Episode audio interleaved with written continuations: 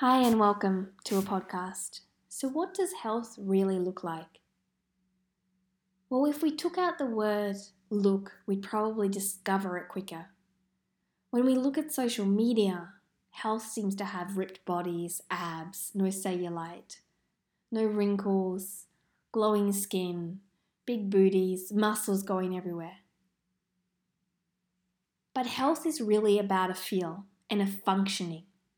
And when we take health from this aspect, we start to really understand how health doesn't have a look. Health has an ability to function better, to bring joy, to be able to help others and do your life better with energy left over. Again, when we look at health today in the programming it has, it has this shame around it if you don't finish the thirty-day program or the nutrition plan that they give you, if you cut corners or you change it.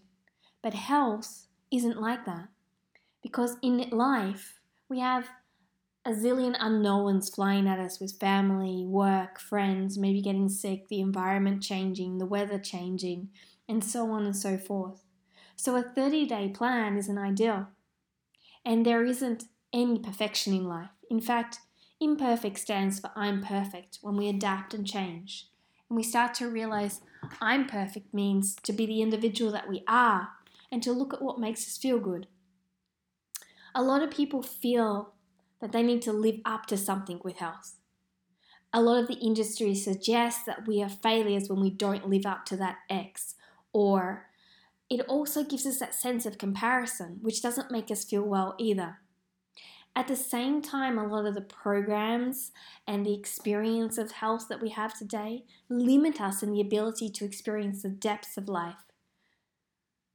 Many of us are tired to do more than what is required of us and struggle to do our daily task when we over-exercise. Many of us struggle to have the energy to feel good in the mind. We feel anxious or depressed. So what does health really mean, and how does it look? It's wonderful as humans to be able to do the Tour de France or to be an elite gymnast doing flips. And on the upside of doing that, they do say that when you are an extreme performer in sport, you do stay healthier more than the average person that doesn't exercise, because you have a habit built into you that you always keep moving, even if your joints are sore and you have repercussions from overuse. But we also get repercussions from aging life in general population too.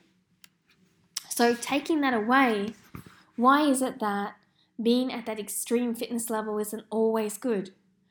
Well, a lot of those people that are extreme athletes are actually in a profession. And social media has made us think that that is also what we need to do in our everyday lives to look good and to be good. But in our everyday lives, health looks different. Health feels different. So we need to take away these extreme proportions and extreme experiences. We need to understand there is no thirty-day program to looking a certain way or building a certain skill, or that is actually healthy at all. For those of you that have ever been to a circus, have you ever seen a performance of someone doing acrobatics? It's three to five minutes, but that performer has been training for twenty years and trains a few hours a day, as does an elite gymnast. How can we as humans expect to go to work, raise our families, do our everyday tasks, train X amount of hours a day, and perform that and be healthy? It's just not humanly possible if it's not your job. So when we look at health, we need to stop looking at it, and we need to start feeling it. And we need to understand health requires us not to look a certain way, not to have a perfect performance of a program. But health requires us to be able to do all the things we do in our life and have energy left over. To be able to do all the things we do in our life and feel joy and purpose. Not stressed or depleted or restricted. When we as a human go out to eat, unless we actually legitimately have an allergy, we should be able to try new things without feeling guilty or shamed that we've gone off our eating plan. When we move as humans, if we miss a day of exercise but maybe we walk to the bus to and from for half an hour, we should feel still that we are doing well, rather than we are failing. We should be able to go hiking with our friends and not feel like we can't because we don't have enough energy to do our program. We should be able to swim in the summer, ride our bicycles like kids with joy. And when we look at children who are truly active, they don't have a plan or a skill. They learn lots of phenomenal things just by doing and finding joy in the process. And experiencing the depths of life and all the things that have to offer.